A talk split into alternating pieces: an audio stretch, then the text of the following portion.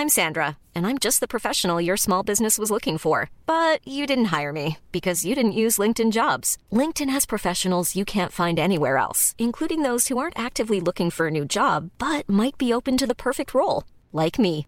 In a given month, over 70% of LinkedIn users don't visit other leading job sites. So if you're not looking on LinkedIn, you'll miss out on great candidates like Sandra. Start hiring professionals like a professional. Post your free job on linkedin.com/people today. Hi, I'm Daniel, founder of Pretty Litter. Did you know cats tend to hide symptoms of sickness and pain? I learned this the hard way after losing my cat Gingy. So I created Pretty Litter, a health monitoring litter that helps detect early signs of illness by changing colors, saving you money and potentially your cat's life. Pretty Litter is veterinarian developed, and it's the easiest way to keep tabs on your fur baby's health right at home. Go to prettylitter.com and use code ACAST for 20% off your first order and a free cat toy. Terms and conditions apply. See site for details. Since 2013, Bombas has donated over 100 million socks, underwear, and t shirts to those facing homelessness. If we counted those on air, this ad would last over 1,157 days. But if we counted the time it takes to make a donation possible, it would take just a few clicks. Because every time you make a purchase, Bombas donates an item to someone who needs it. Go to bombas.com slash ACAST and use code ACAST for 20% off your first purchase. That's bombas.com slash ACAST, code ACAST.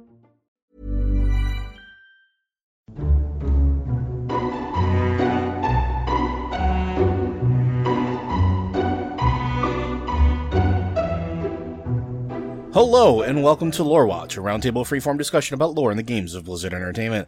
I'm your host, Joe Perez, one of several lore-focused folks at Blizzard Watch, and I've got my stupendous co-host with me today, Matt Rossi. How you doing today, Matt?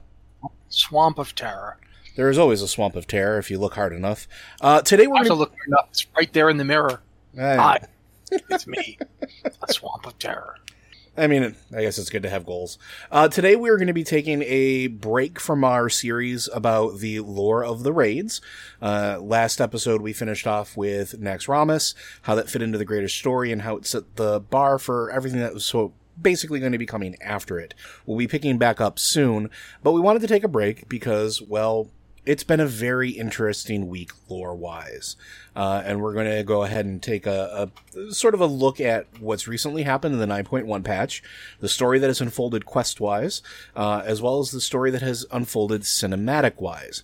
That said, today is going to have some spoilers, so if you are avoiding some of the things that happened at the end of the raid uh, or the cinematics, we'll see you next week. Um, I apologize for that, but this also needs to be something we, we kind of do in a timely manner. But before we even do that, I want to have a little bit of a serious uh, tone conversation here with everybody out there. I want you guys to imagine that Joe has pulled the chair up and is now sitting facing the, the back of the chair. Yeah, I'm basically looking like uh, Jim Belushi in that movie where he played the uh, the principal for his school. I was actually thinking of uh, the Captain America meme. Oh, that too. Um, Yeah. So, so you you need to hear about this important topic because it is important. This is a very important topic. Over the last week, uh, there has been some very polarizing uh, opinions about what has happened in the World of Warcraft 9.1 patch, uh, in particular revolving around the cinematic that we will be talking about today. As a result, some people either really, really loved it or exceptionally hated it in such a way that they decided to do some things that were very not nice or smart. It is okay to not like things. It is okay to disagree with things. In fact, disagreeing with things and, and finding a way that to make something better makes things better if you do it in a constructive way. What is not okay, however, is to take your dislike of something and then translate that into personal hatred for the people that have created it. And we're seeing a lot more of this recently. And what I'm talking about is in response to this cinematic, there were several people who decided that it was a-okay to levy death threats against people who work on this game, who worked on this content, who worked on the cinematic, or some people that just weren't even involved in it at all. But because of the content of it, because of their their feeling and their desire for it uh, to go a different way than it already did, they thought it was okay to levy death threats. Some of them decided that it was okay to try to dox people because showing their personal information online and laying it bare in conjunction with death threats apparently seemed like a reasonable response. Don't do that. That's not cool. That's not anything. That is going to get you anywhere close to, in this case, what you want, which is somebody to make something different. That's not going to make anybody want to listen to you, and it's only going to do anything is run people away from the games that they we we love and cherish. You want this game to stay around for a long time? Maybe don't threaten the devs that work on. it. You want the story to go a different way? Maybe offer why you're upset in a constructive manner instead of saying, "Hey, I hope you die." It is never okay to wish somebody harm simply because you do not agree with the way something has gone. And at the end of the day, and this is the harsh reality of it, while we play this game, and many of us have been playing this game for multiple decades, it's not our game. It is not our story to be told. We are not the ones at the helm. We are playing through somebody else's story. And that is the reality of it. If you do not like it, it is your prerogative to walk away from it. And that is a reasonable response. It is perfectly within the normal reason to offer criticism, saying, I did not like this because of this. Or I would have liked it better if this. Be constructive. Don't be a jackass. Matt? I'll say this much. You don't even have to be constructive. I don't agree that you have to be constructive. I don't think Joe is saying that either. He's saying that if you want things to change, you should try to be constructive, and that's totally fine. But you don't even have to be constructive. You can just say, I don't like this, Mhm. and done with it. You can, you know, maybe you don't have an- anything constructive to say. You don't, I don't know what they should have done differently, but they shouldn't have done this, whatever. The, what we are looking at here is the minimal bar the bar that is so low that it would be difficult to limbo under, but very easy to jump over. This is the tiniest of hurdles.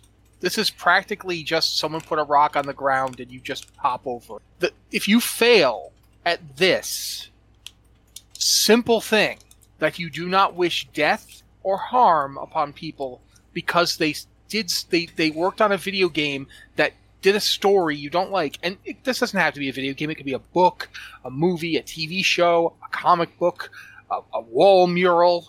It doesn't matter. the The baseline for interacting with any form of art or storytelling is you don't threaten people over it. And seeing this happen to multiple people who work on World of Warcraft this week filled me with a kind of savage loathing that I don't know how to express properly. The concept that that you someone I'm going to I'll be completely brutally honest here. The beginning of Battle for Azeroth, the end of Legion and the beginning of Battle for Azeroth involved the burning of Teldrassil. I've talked about it a few times. I don't believe anybody is unaware that I did not like that. And I didn't I wasn't like I didn't hide that. I wrote columns about it. I brought it up repeatedly. We've talked about it on the podcast, both of them, a lot.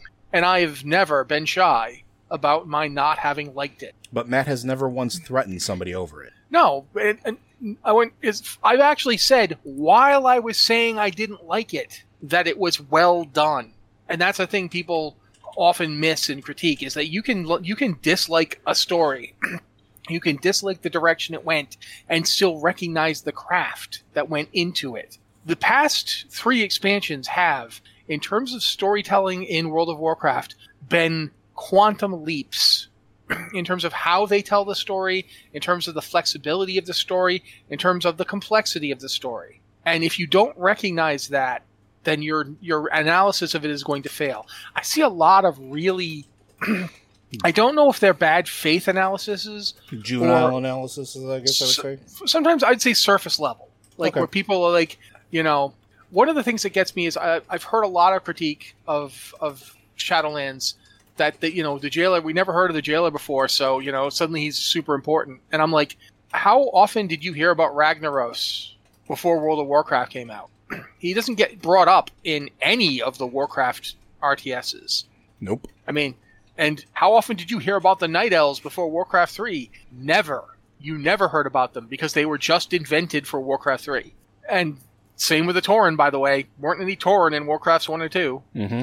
Uh, there's always going to be like storytelling stuff that you're going to have to accept and and take. It's it's not it's retconning in that it is retroactive continuity, yes, but it is not retconning in that it does not change the story. It, it is not them coming along and saying, relatively few times have we had what's an actual retcon in World of Warcraft. The Draenei were one. The Draenei retcon was a retcon. It was Yes. straight in in both senses. Yes. It was retroactive continuity, and it completely changed the origins of the Eridar. That was brand new, hadn't been done before. That's rare in World of Warcraft. Uh, nothing in Shadowlands is that kind of retcon. It's all stuff that we we knew that the Shadowlands were involved in undeath. We knew that the Shadowlands were involved in Death Knights. We knew that Arthas had a relationship to them. We just didn't know much about them. Now we have actually been there, and now we know more. That's just you know foreshadowing, and you know maybe they decided all this stuff more recently. Like they left it up to them to develop later. They may have just written it and said, okay, yeah, we'll, we'll worry about what the Shadowlands are later. But we've seen with like the Odin stuff and the Valkyr back in Legion, they were thinking about this. Even And before I remember, I remember Joe and I talking about it at the time. I mean, they were thinking about it before that, but we saw the evidence of that back in Legion. We talked about like you know, there's our you know the Bolvar is making moves. The uh, Odin's eye thing is is really creepy, and it just just there's a lot of stuff that, to it. If your analysis isn't taking stuff into account, then it's going to end up taking you in the wrong direction. You're gonna you're gonna make errors in judgment in terms of what you think the story is.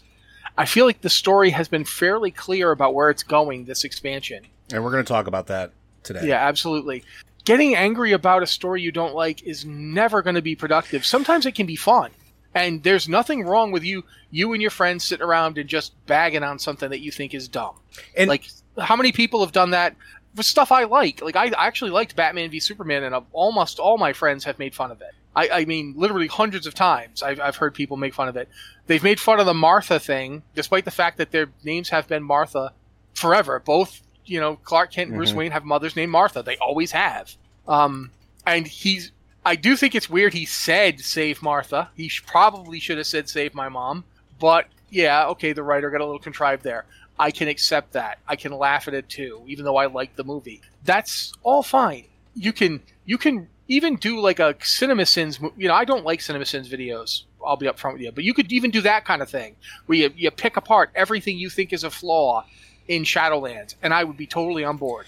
But when you start insulting the people who work on it, going into personal attacks, trying to dox them, trying to hack their accounts, and threatening to hurt or kill them, or making veiled threats to their family members. Which we we have all seen this. This is not rhetoric. We Yeah, we have all this witnessed week. this. This, week. we have seen this. This week or the last week before it, we've seen all this.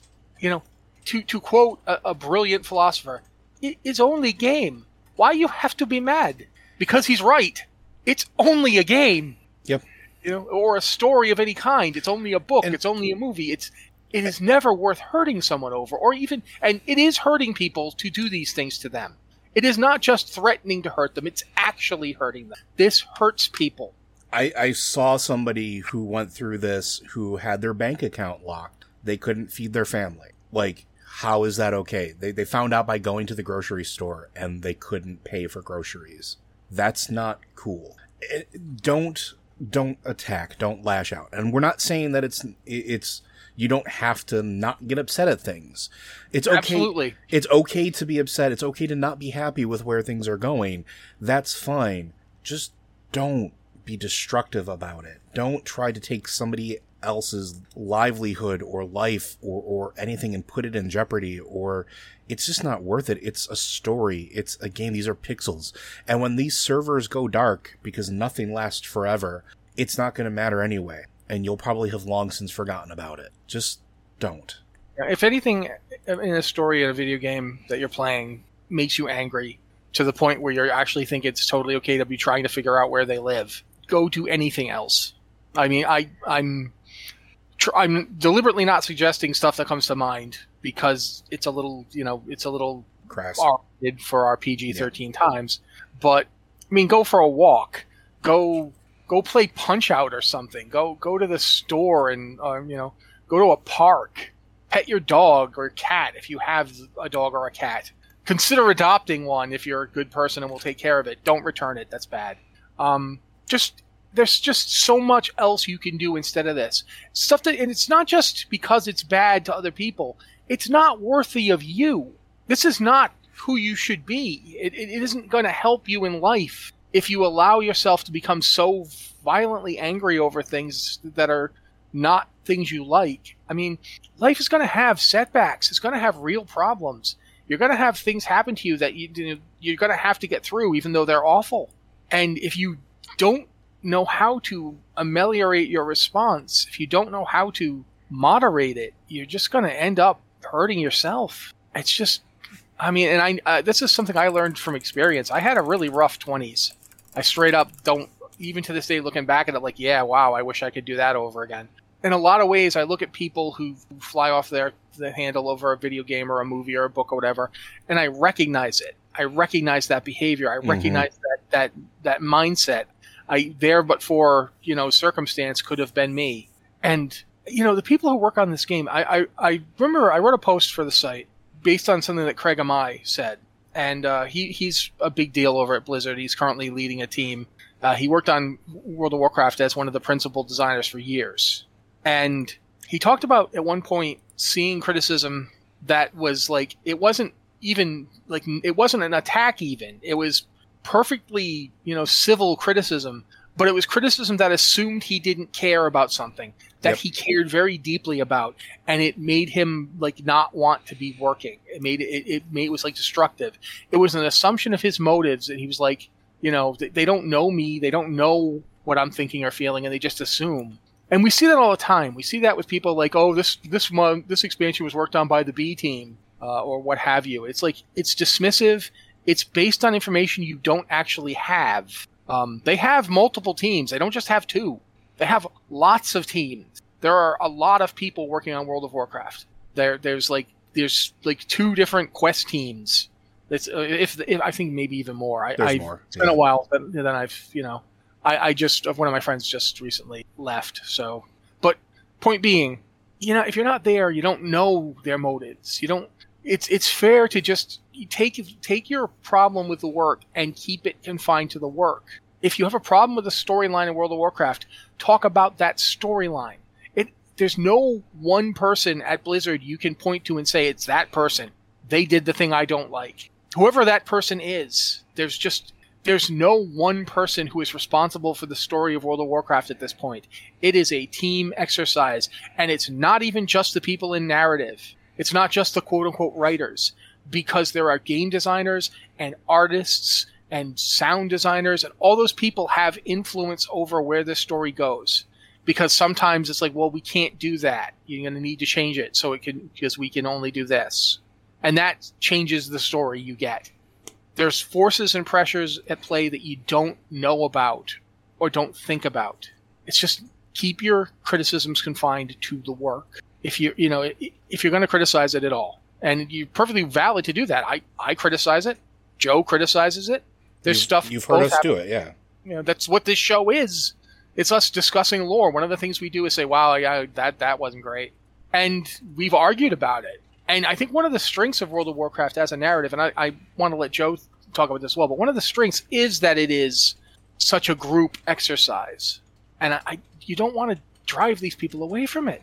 You, you don't want to weaken what is its greatest strength. Yeah, and and I think that uh, not to beleaguer the point, and we can. I think we should start talking about the actual development of the story. But everything that we've talked about here, I hope that if you are listening to this, I hope that you are one of the people that are doing the right thing and not trying to take it out on individuals. Uh, I like to think we're better than this as a community, and this community has some really good parts to it. I'd like to see those good parts continue to stick around and not get drowned out by the handful of people that decide that this terrible behavior is okay. But I think we've talked about that enough. Thank you very much for bearing with us, and thank you very much for keeping our community uh, as good as it can be. But instead, I think we're going to switch gears and talk about the story so far because I think it is kind of important to sort of realize how far we've come and how much more is is yet to come. So I, I really want to emphasize something Joe pointed out the other day. This is patch 9.1. This is the end of Act One. Yeah, if we're if we're going to at least have one more patch and probably two more, and I'm just talking major patches here.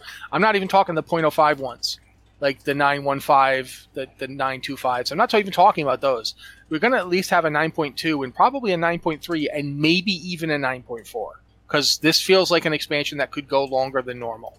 And for good reason. This is all new yeah. content. And yeah, I, I, just wanted to say that. So Yeah, and I understand, and we did get the comment uh, a few times where uh, people say that they are tired of the wait and see uh, rhetoric, but unfortunately, we are in a territory where it is wait and see. That is the very nature of MMOs. But where we are so far has been from the very beginning. So we opened up the expansion chasing after Sylvanas. Uh, she had been found out uh, basically to be doing her own thing, working with uh, nefarious energies and, and beings beyond this mortal veil that did not have our best interests at, at heart. And we couldn't fathom why. And it was a great betrayal of the Horde and everything else that anybody possibly could have stood for and put some of her terrible actions uh, not necessarily into light, but now that she was serving a different master, maybe it made a little more sense. We're talking about like the burning of Teldrassil and things like that. But at the end of BFA, when we begin our chase of her to the beginning of Shadowlands, where that chase leads to the the top of Icecrown Citadel, in which the Helm of Domination is shattered, the veil between reality, our prime material plane and the Shadowlands, is ripped asunder and us as the players have to travel into the Shadowlands as mortals, a place we are not supposed to be, to find out what in the heck is happening. What did you think about the the where the the expansion started? You know, I think I was upfront with not knowing what was going on. Like I remember saying at the time that this feels like that this is one of the newer ideas that they've had. That we've never really known much of anything about the Shadowlands, and now we're getting an entire expansion about the Shadowlands. In a way, it's the Emerald Dream expansion people always wanted. Just not the Emerald Dream. It's not the Emerald Dream, but it is going to another entire realm of existence and experiencing it. Mm-hmm. And I think as as storytelling goes, there were some pros and cons to this. One of the both pros and cons for me was the linear nature of the storytelling this time.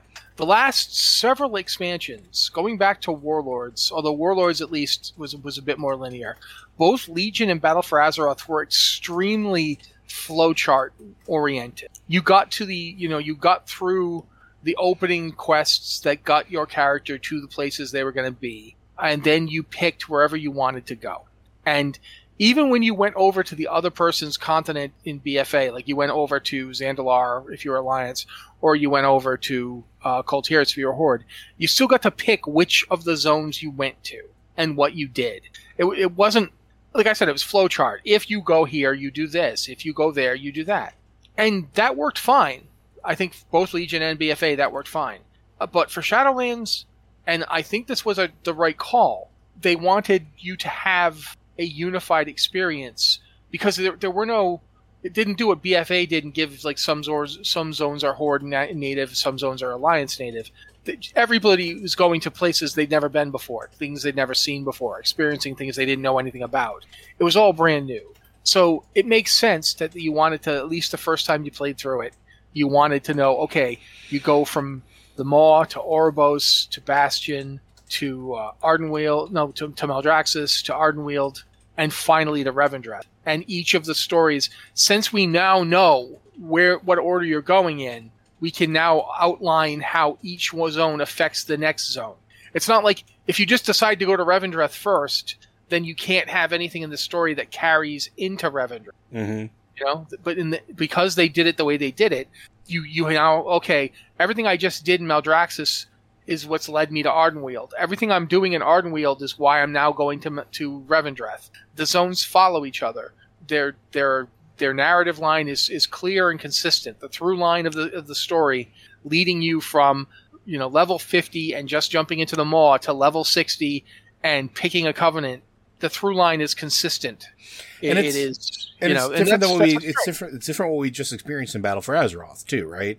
Like the even when you picked a uh, faction and you or, or, or, a place to start, you chose where you went, and because of that non-linear storytelling, it's just a much much different experience. Yeah, I mean the the the, the Legion and BFA experience is very much kind of like a the world is on fire, pick a place to go, um, and Shadowlands is very much a you are stepping forward into a place you know nothing about, so you can't make choices. Yeah, your first step is to figure out what the heck is even going on. Yeah, and it's very much Oribos. You, when you get to Oribos, the place, you know, it's like they don't even have the ability to send you to the other places. They like you barely have enough resources to get you to the first place.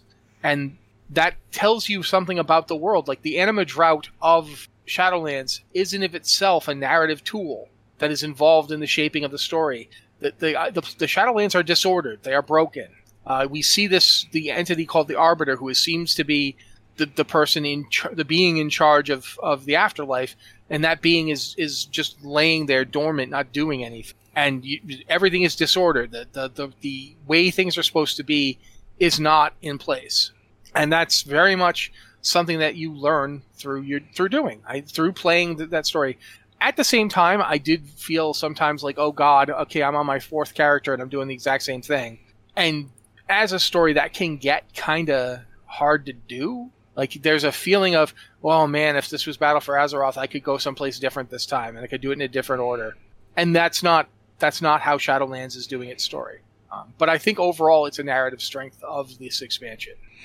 And and I would tend to agree, and I think that's one of the things that I do uh, actually enjoy about this compared to the previous two, is that there is a a direction, there is a flow to it, story wise which sort of lends itself to the fact that unlike the other ones, and I think this may be where some people are starting to have some problems with the way story is sort of un- unfolding and developing in Shadowlands, is for the last two expansions, your major content releases were punctuations to stories and then shifting to another story. Um, while there was a big overarching sort of like theme, the individual components that made up Legion were individual stories that were kind of slotted into the larger invasions subplot or overplot, whatever. Uh, in Battle for Azeroth, you had each one of those little content releases punctuated it ended one story and then moved on to another piece of it. And yes, it all, it all moved into the larger story.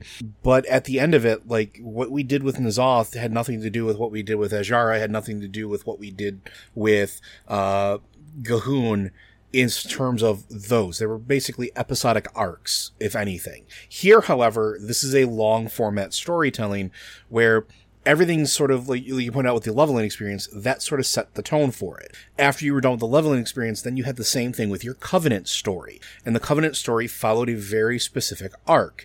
Um, if you were Ardenweald, you got to learn about uh, the heart of the forest. You got to learn about what happens with Anima and the groves. You got to learn about the Drust. You got to learn about what happened with the Night Warrior in particular, as well as the Night Elves that happened to burn with Teldrassil. And that is your entire arc is containing within what happens with Ardenweald. With Bastion, it's why is everything going sideways? Why are the Mawsworn here? What is happening? Why are we losing aspirants? Why why is why are we you know why is all these things happening? The only thing that unified them beyond was the major story of the anima drought and what was happening and what was happening with Revendreth. And if you notice it, when you finish your leveling experience and Revendreth, Revendreth explodes, your covenant is still dealing with its own problem before it can ever deal with anything else. And so that's part of that story. And then once that gets caught up, now you move into the aftermath. Now you move into, well, now we've fixed the anima shortage, or at least mostly. We've fi- completed repelling or fixing or resolving most of what was happening in our individual covenants now. Now it's time to move on and take the fight to the jailer and his, uh, his people, his assault on us. Now it's time to try to reverse the fight. And it's all one cohesive narrative. And I think that's what I think we're not used to it anymore at this point because that was how Wrath of the Lich King played out. That was more or less how Cataclysm sort of played out. Um, but like, I think even Warlords was a little disjointed as well, right? Oh yeah, obviously. Warlords, I mean, it had the, you started in like either Frostfire Ridge or Shadowmoon Valley, but after that you could pick where you went like there was like some level restrictions but if you were like the right level you could pick whatever zone you wanted to go to next. Yeah but it went from like it, but i mean it went from the iron horde to the fel horde to the legion. Like there were these punctuations right? Like there were these these yeah, stops. it, although it, it, felt very much like a for lack of a better word a, cons- a series of cons- consistently unfolding disasters. Yes yeah.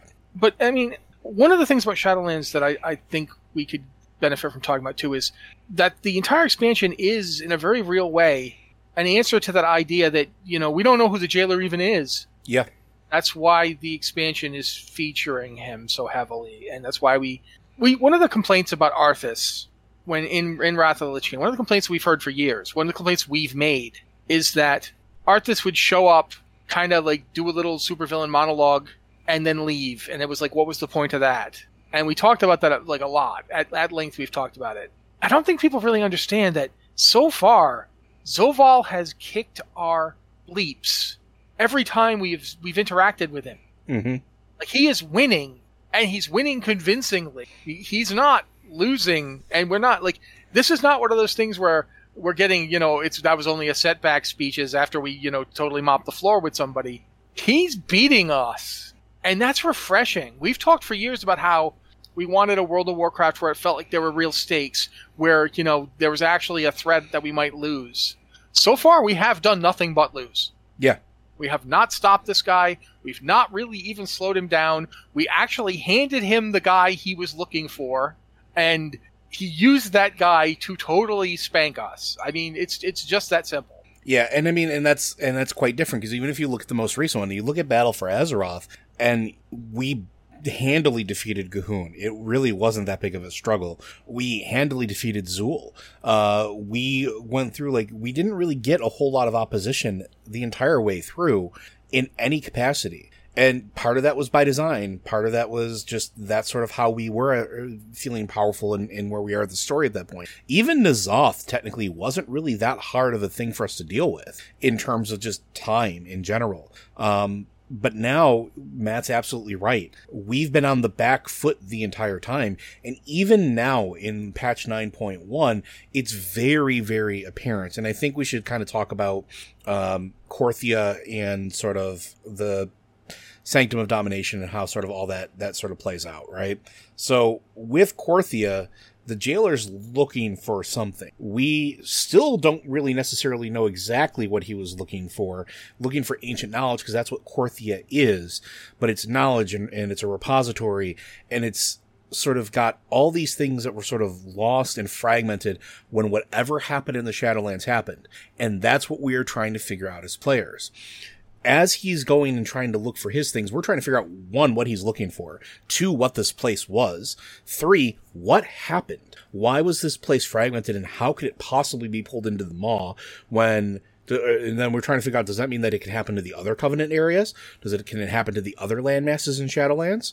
We have no idea and we're still figuring that out. And that's one of the mechanics of Korthia that actually is informed by the storytelling. You're gathering research with a brand new archivist somebody who is brand new to their role and learning the mysteries of this area as well as you are and you are researching it together through artifacts through things that you're gleaning from the area and trying to figure out what's happening and that is sort of like an important moment because that's what we've been doing pretty much this entire expansion, if you really think about it, because we have no idea what we're doing. And by the time we have an idea, even remotely what we're doing, now we move into the raid and we move to the Sanctum of Domination where the jailer's not even there. He, he doesn't, he, he's doing other things. He's left Sylvanas and her forces behind in this inner sanctum. And when everything is said and done, he goes off and does something else because we're still trying to figure out we, what he's doing, where he's going, what his end game is. We're on the back foot the entire time. We're playing catch up. And I and I thought I I, I really want to talk about this. Please. It's, it's we had suspected from the beginning. I remember the three of us back when it was three of us talked about this. The the fact that the jailer had a big gaping hole in his chest, mm-hmm. and the arbiter was a big glowing thing with a giant ball in her chest. We're like, wait, does that thing fit in the hole? I think, and it wasn't just us. Lots of people said. Yeah, I'm was... not trying to pretend that we were like, oh, we are these geniuses who saw. It. No, lots of people like, why does he have a big hole in his chest? Why is the arbiter like? Well, does the arbiter fit in the hole in his chest? The answer is yes. The story is not. This is the thing I actually really like about Shadowlands. It we there's lots we don't know, but it's not cheating. Yeah. The stuff is out there. You can like like my theory that the Primus was the rune the rune carver. Mm-hmm. That that was because these lots of evidence for it. The, the the game never lied to us. It didn't pull a fast one. It didn't have us get there and be like, no, he's not the Primus. Even though the game wanted you to figure it out. The game wants you to know that the stuff is happening. And it's been really interesting to watch it happen because we are there's that old idea that we're basically on the back foot because the jailer knows what his plan is, and he's smart enough not to tell us what And- it is. And not even he's smart enough not to even to tell the person that is supposed to be his most trusted general or lieutenant. Like he doesn't tell them because they have no idea what his actual goal is. That becomes very apparent. He does not tell anybody what he is doing. He just tells them to do it.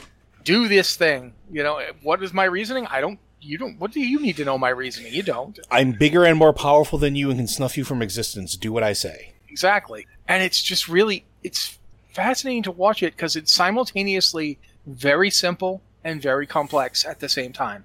Because it is as simple as a plate spinning on a stick and as complex as keeping 20 of them going at once. And it's really just it's good. The problem is I think there, there's a certain amount of problem in that it took so long for us to get this patch I would agree. the patch is good. The story is good. I'm I'm really thinking this is one of their best story patches in a long time. But I do think that having to wait this long for it, like ah, we knew we, we knew going on for months and months we've been speculating about the Nathrezim. And now and again, it's the same thing. All the stuff was there in the game to get you to speculate on them. The the game did not obfuscate this. It, it was very much a the narrative team did a really good job of putting the pieces out there and letting us work on what they might mean. Yep. And it it hasn't done anything like pull the rug out from under it or do any switches. Um, Joe and I are comic book nerds, so we both know the Armageddon 2001 thing where it was supposed to be Captain Atom and they they chickened out at the last moment Yep. they haven't done any of that and that's really refreshing but at the same time i get feeling like i waited this long and this is it's like joe said earlier about people being like you know i'm tired of being told to wait and see So I guess let's talk about that a little bit. I think this is I think this is a good opportunity to go into the actual Sylvanas cinematic. Would you agree? well should we talk about the other Syl- sylvana cinematic because we didn't talk about that one Yeah. Go for so it. should we okay Start with that one. Um, the Ardenweald, basically what happens to, to break it down in a Presses f- format is that as part of his plan to gain all the sigils, um, the jailer sends his, you know, Anduin robot and Sylvanas to attack Ardenweald. And Sylvanas manages to pull through the Tarragrue, or at least a Tarragrue. You know, I, I don't know if it was the one, it looks it's like there's multiples, but yeah, a behemoth Yeah. of some sort. pulls through a big a big monstery thing, a big screaming robot death monster, and it does the big screaming death robot monster thing, and then suddenly just kind of goes and keels over, and Tyrande is arrived. And I'm sorry, I, I'll be completely honest with you guys. I am one of the people who is disappointed in the end of this cinematic. Which is fair. It is a totally fair disappointment value opinion I to was- have. I was on cloud nine for like 95% of it. I thought this is great. And then at the end, I'm, a, I'm like, ugh. And not because there's anything wrong with the story beats. I think Joe's theory about it is actually pretty valid. I think what happens is Elune going, no, if I let you kill her, you'll die. because But- they, they they make that pretty. This is another another case of they put those pieces in the game, right? They Mm-hmm. when you deal with Theranex, when you do the Ardenweld stuff, that's what they're hinting at. They're hinting at that once the task is complete, the vessel burns up. And they tried to stop it, but they wasn't. They tried to share the power between the two of them, but since it was just the two of them, the power killed them both, and that's all there. I think Joe is right in that you see basically Tyrande Sylvanas fighting is, and keep in mind that Sylvanas, you know, beat the Lich King. And then you she- have Tehran yeah. who handily beats Sylvanas. Yeah, she doesn't just beat her; she's she's literally slapping her around, like you know, upsets her, uh, uh, makes you know, tells her about Nathanos' death, which she had not been told about, and when she runs away, when Sylvanas runs away, s- s- uh, Tyrande basically Super Saiyans and blasts into her in the sky. I mean, it's just it's amazing. I it's love a beautiful scene. Yes. but at the end, my problem is that Sylvanas got to get deliver another one-liner and escape. I, w- I wanted to see like actual injury to Sylvanas, like not just getting choked on the ground. Like I would love love to have seen an arm get flown get torn off. You know, I'm I'm talking battle damage here. I wanted to see that. Didn't get it, so I was a little disappointed. But still, the cinematic does an amazing job of setting up the status quo for these characters going forward, where they're going to be. That Tyrande doesn't get her vengeance, but you know it's clearly not because she wasn't powerful enough to get it. Something else is at work. Um, Elune definitely. It's like at the last moment, Elune pulls her back. Elune's like, "No, don't, because if you do, you'll you'll you'll be dead, and I don't want you dead." So, I think that that is probably what happens. But it is still, in my opinion, a remarkable cinematic. It's it's visually stunning. It does a great job of of paying off a lot of what we've been seeing about these characters this whole expansion. Mm-hmm. Um, just really, really enamored of it. I just I was disappointed at the end. Particularly what the cinematic does very well, in addition to basically showing you how these characters have changed since the last time you saw them. Uh, it shows you like where Sylvanas is, both mentally and physically. It shows you where Tyrande is. It shows you that the matchup is not even. Like I think to a degree, it feels like the perfect response to people's upsets about Tyrande at Darkshore. Yeah. But you know, she just killed a couple of v- uh, Valkyr left. What's what's the big deal? What you know? I thought she was really powerful. She is really powerful. She just didn't consider them worth her time. Just like when she kills Nathanos, she doesn't kill Nathanos as this great this great explosion of vengeance. She kills Nathanos like you would scrape something off your shoe. Yeah, it's a one shot, like completely dismissive, and like it just shows how superior she is to him in every possible way. This fight is all about this is the person I wanted. This is the moment I wanted. And Tyrande is not really capable of understanding at this point what will happen And I when mean, she's done. and, it, and it's so focused on vengeance. Oh, go, go ahead. I was gonna say, and it, shows it after that cinematic is done too. When that power is pulled away from her, Ysera has to come in and run off Sylvanas because Tyrande, with that power pulled from her, can't even stand. She's in the fetal position on the ground, unconscious. And that sort of sets the tone and shows you exactly what kind of happens with the Night Warrior's power. I often the way that I've been referring to this with people when I've been talking with them is that the Night Warrior's power doesn't necessarily feel like it makes her any more powerful than she already is. It simply removes her limiters where she can't really feel the pain of what she's doing. She doesn't have the inhibitions that keep her from going above and beyond. And as a result, when that power isn't there to dull the pain, to uh, make it you know, her body basically be able to withstand it, to have that sort of superhuman, uh, esque level of, of denial of pain, she collapses. And I think that's more what happens, right? Because like when she's calling down the power and going Super Saiyan, that's essentially the same thing she did when she used to call down Starfall. It's just internal instead of external. Um, when I she, mean, if you ever played the, the this is something you've talked about before. Um, when you do the end time dungeon and you Mhm. face Miranda in the darkened, you know, ruins of the the Dragon Shrine, she's calling down Elune's power and she's destroying things with it. It's it's it's a very hard fight, but it, and I think that's very similar in terms of what it looks like. It's I would very agree. similar to the Night War. I would agree, and I, but I think it sets the tone, right? And I think that sort of gives us where they're at. So after that, Sylvanas leaves. Uh, we find out that that was all a distraction, and Anduin was really in the heart of the forest, uh, the, basically getting his sigil out of the the, the heart uh, for Zovaal, and Sylvanas retreats to the Sanctum of Domination. That's that's her home base. That's where her nine are. That's where the forces that she's been given com- command of are. And that's where she waits for us. And that's where the start of the raid. is. And at this point, you make your way through the raid. There are several story beats inside of it that we can talk about. Um, but most importantly, like uh, the things that I think are, are standout is you do face her nine. All of those Valkyr that we have been destroying for years at this point, uh, that have been sacrificing themselves to bring her back from whatever void or Shadowlands she was to her unlife, they didn't disappear. They just went back to the Shadowlands. In fact, as you go and, and get to that encounter, you're seeing the last one of them, the one that I believe that was killed by Tyrande herself, um, being reborn. And you're seeing all of that happen. And you see that yeah, the power of the jailer just basically remakes them. They just use the anima to remake them into a Maw sworn form. They're not Valkyr anymore. They're closer to Kyrian. They're closer to their true form. Uh, you defeat them. You put them down. Hopefully for good. We don't know yet. Um, you make your way through the remnants of Ner'zhul, which is an absolutely fascinating encounter because it is the bits and pieces of Ner'zhul that were the Lich King. This is the leftovers, but are still present, still there, and still have sort of the the flavor memory of who he was in life. And he is being not necessarily tortured, but used, and we don't know to what ends yet, um, by the jailer's minions. And then we put him down and take that away from him. Uh, the, the Sanctum Domination has a lot of really important story beats. It also gives us the final fate of Garrosh Hellscream, which was a very divisive moment as well. And people either loved this or hated this. But, and again, I said there's going to be mild spoilers, mild spoilers here. Garrosh is being tortured because his anima is forever. He will not get rid of his pride. He will not repent.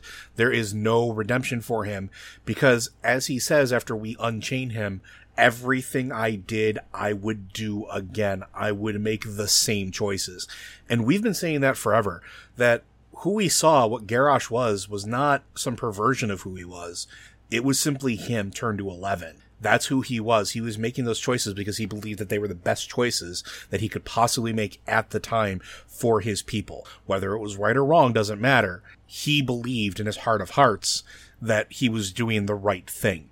And that is evident in this encounter when the, the cinematic plays and he says, no, I would do the same thing over again. Those are the choices that I made. Those are me. Those are my choices. I made them. And then he blows himself up rather than repent, rather than have an existence. Like even Kael'thas is sort of on this road of redemption-ish type thing now. We have him helping us try to bring peace or, or try to rectify the Shadowlands.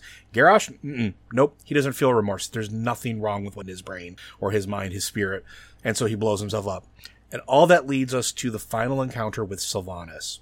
After you defeat Sylvanas, she runs away. And we knew that we weren't going to kill her in this raid. This is patch 9.1. And we've been saying this for a long time. Her story, whether you love or hate her, is too important to finish just right there. There's more story to be told. And so she runs back to Zovaal next to Anduin and watches as Anduin gives him the absolute last sigil. And Matt, would you like to talk about that cinematic? Yeah, basically, um, I'm trying to figure exactly how to explain it. Uh, you, when when you come into the cinematic, the Thrall, uh, Jaina, and the Lich King are all basically chained up by Zovaal's power. Like he he basically gets the sigil, and what he's been doing this whole time, what he's been building up to, has been that thing we talked about before that that hole in Zovaal's chest, making himself complete again. Yeah, he he basically draws the arbiter into himself, and it turns out the arbiter is just what they took from him. Yep. When they bound him, uh, we've been hearing from the beginning the arbiter doesn't make mistakes. The arbiter makes the right choices. And now we're, we're learning that the Arbiter is just a part of Zovaal, which we've been speculating that Zovaal was kind of the, the, the Lord High Poobah of this whole shebang from the beginning. And now that seems pretty much on the nose. If, if, if we think of these guys as the Pantheon of Death, the jailer was the Aman'Thul of it. Which would explain how he knew how to make the Kyrian. Uh, it would, ex- the it would explain how he knows how to make Mawsworn. It would explain why he understands how to ferry the souls to where they need to go, because that's what his job was. And making him the jailer of the damned as his punishment just gave him a place to rebuild and regroup. And now he's completed that. And he, when he absorbs the jailer, he changes. Uh, Joe was quick to point out, and think someone else pointed it out to Joe, that he very much resembles a Drust. Very much so. Um, or he also kind of looks like the armor you get if you were a, a, plate wearer and you're doing the Ardenweald thing. Yeah, it's that similar kind of woody, but it's very. It looks very drusty. Um, drusty. It remind it reminds me of the masks that the Drust are using to uh, take over the uh, the the fawns essentially.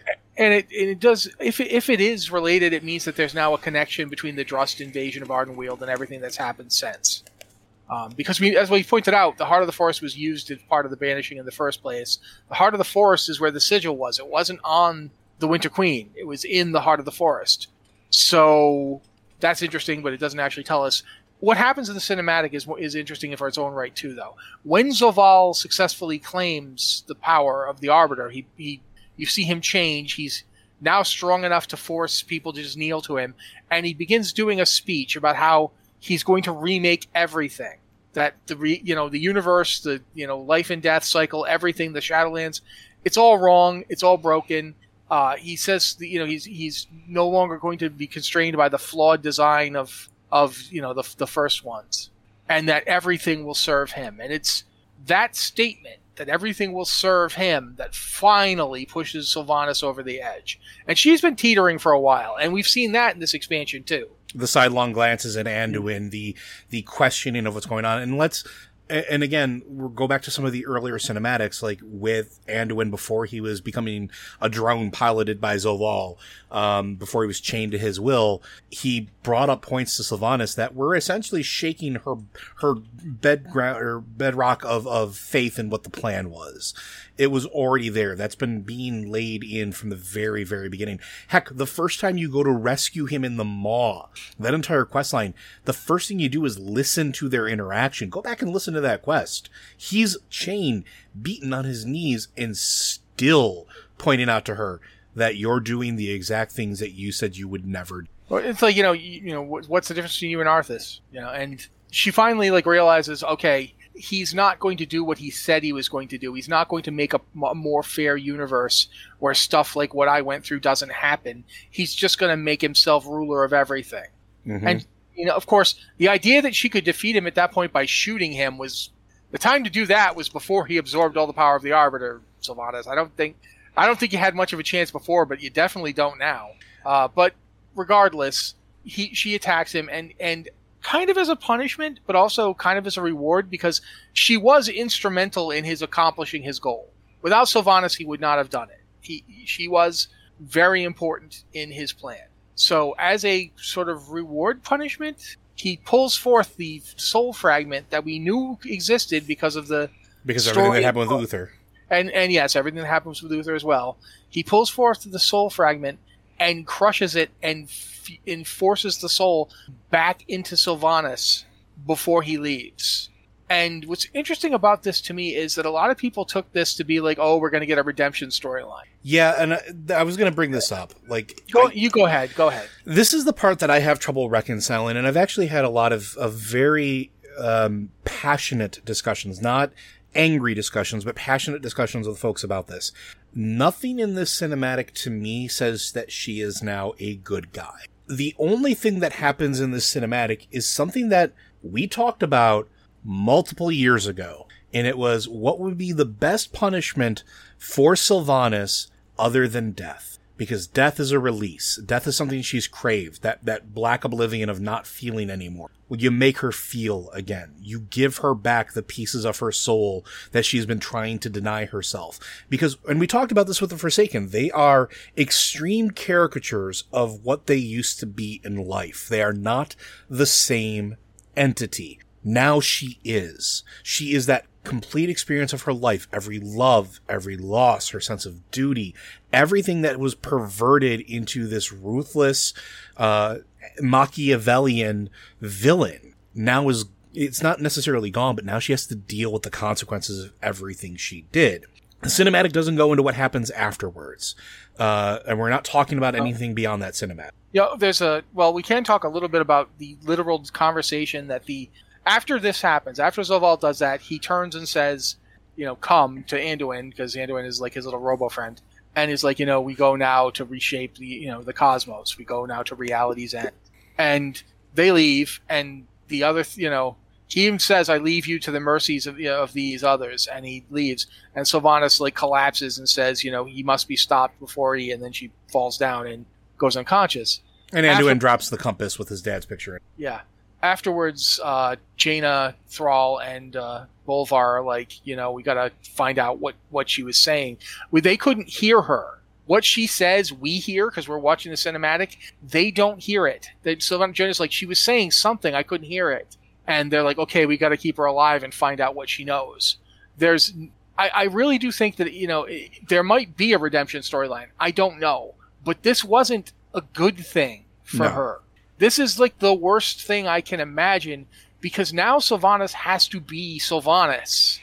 And now she has, she has to deal feelings about it. Like, do you remember War Crimes does a really good job of setting this up.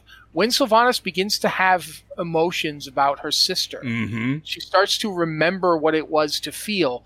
She she she compares it to like having a phantom limb and suddenly feeling it, even though you know you don't have the limb anymore. You can still feel like you have it. Your your your your mind still tells you, "Oh yeah, my shoulder hurts." It's like my shoulder can't hurt. I don't have a shoulder there anymore. But the, you're still getting the pain signal. That's what she compares it to. Now you've got the limb again, but the pain is back because the limb isn't healed. The limb isn't made whole. Um, if you look at what happened to Uther when when eh, both of them were killed with Frostmourne, which I believe was the clue in the Uther cinematic was always meant to be applied to Sylvanas because they were both killed with, with. He isn't better now. Like he he's he's better in that he understands what happened to him and he's you know he's made decisions to better you know go along with what he actually wanted. And th- we could talk more about this, but I think we're probably going to be low on time. But Sylvanas has not been given a gift here.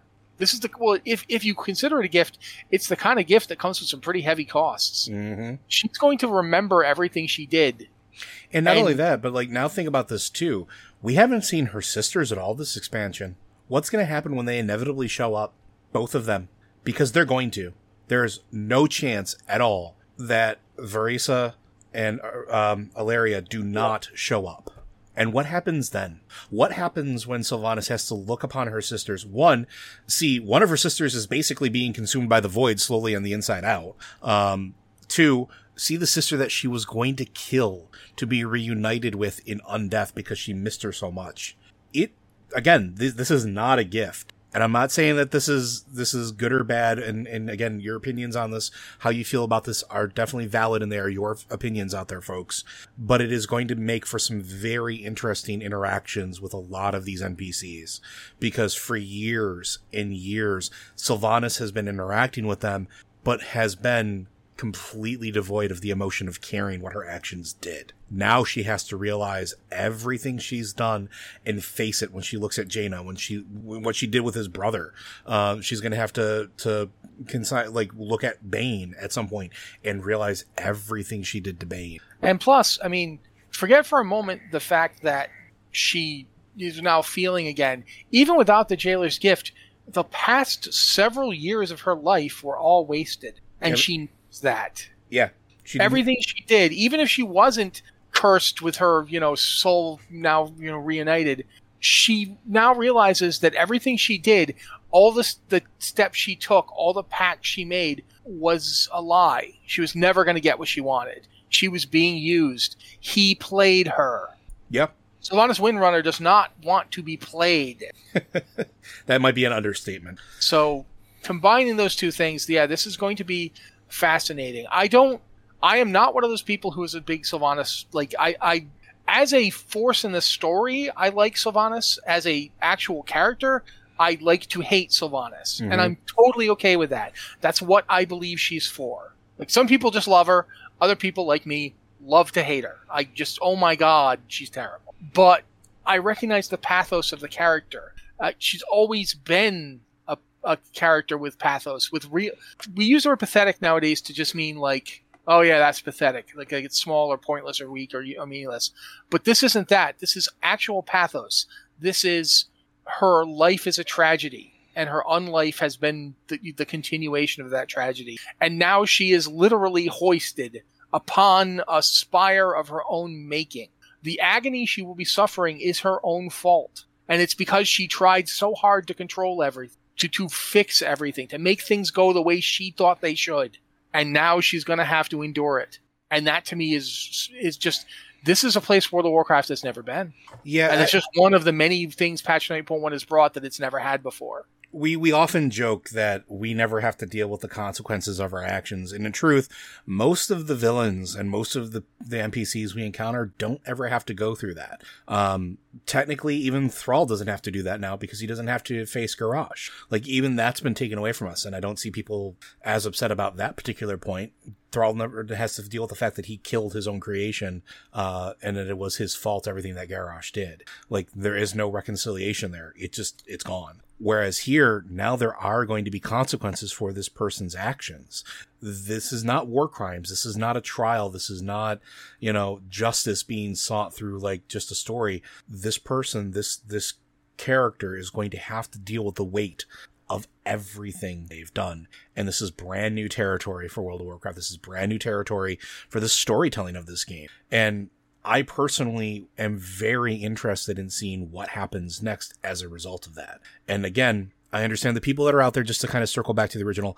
If you didn't get the closure you were expecting at this point, I understand. But I also need you to, to maybe consider that this is just the end of Act One. We've just reached the first crescendo of likely a three or four part act. We haven't done anything more than just figure out a little bit more about what's going on. We have an idea that the jailer is going to some place called the Sepulchre, which you can look up that word and see what it means.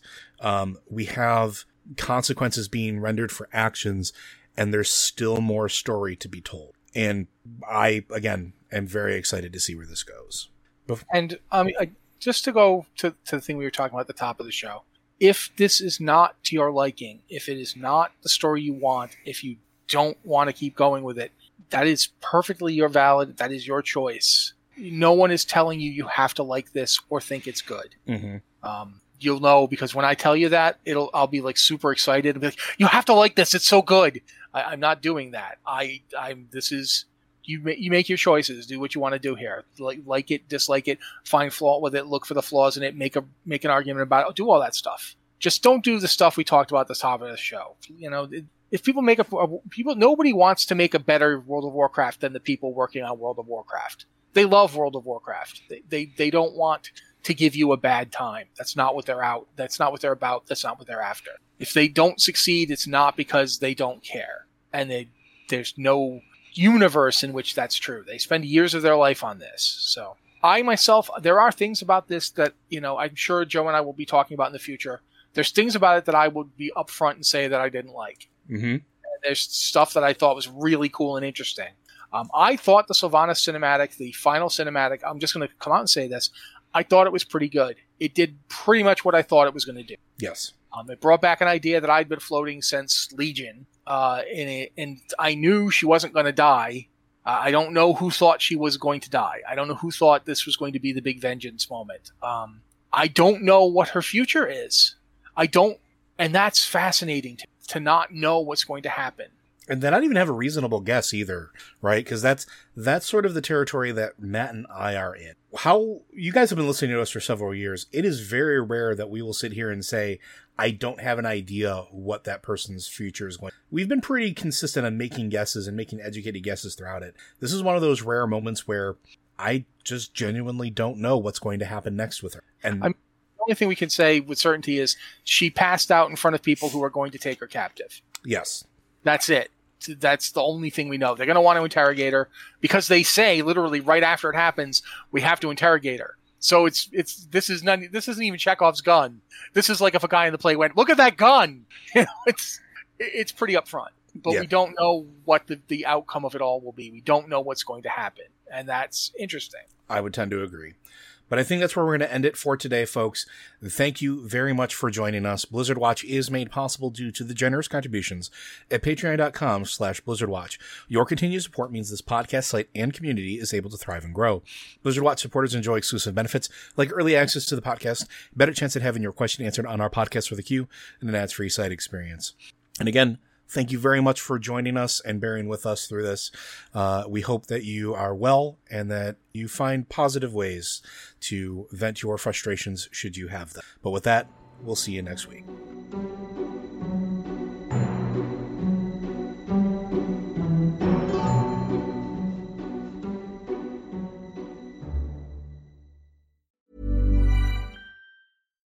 Hi, I'm Daniel, founder of Pretty Litter. Cats and cat owners deserve better than any old fashioned litter. That's why I teamed up with scientists and veterinarians to create Pretty Litter. Its innovative crystal formula has superior odor control and weighs up to 80% less than clay litter.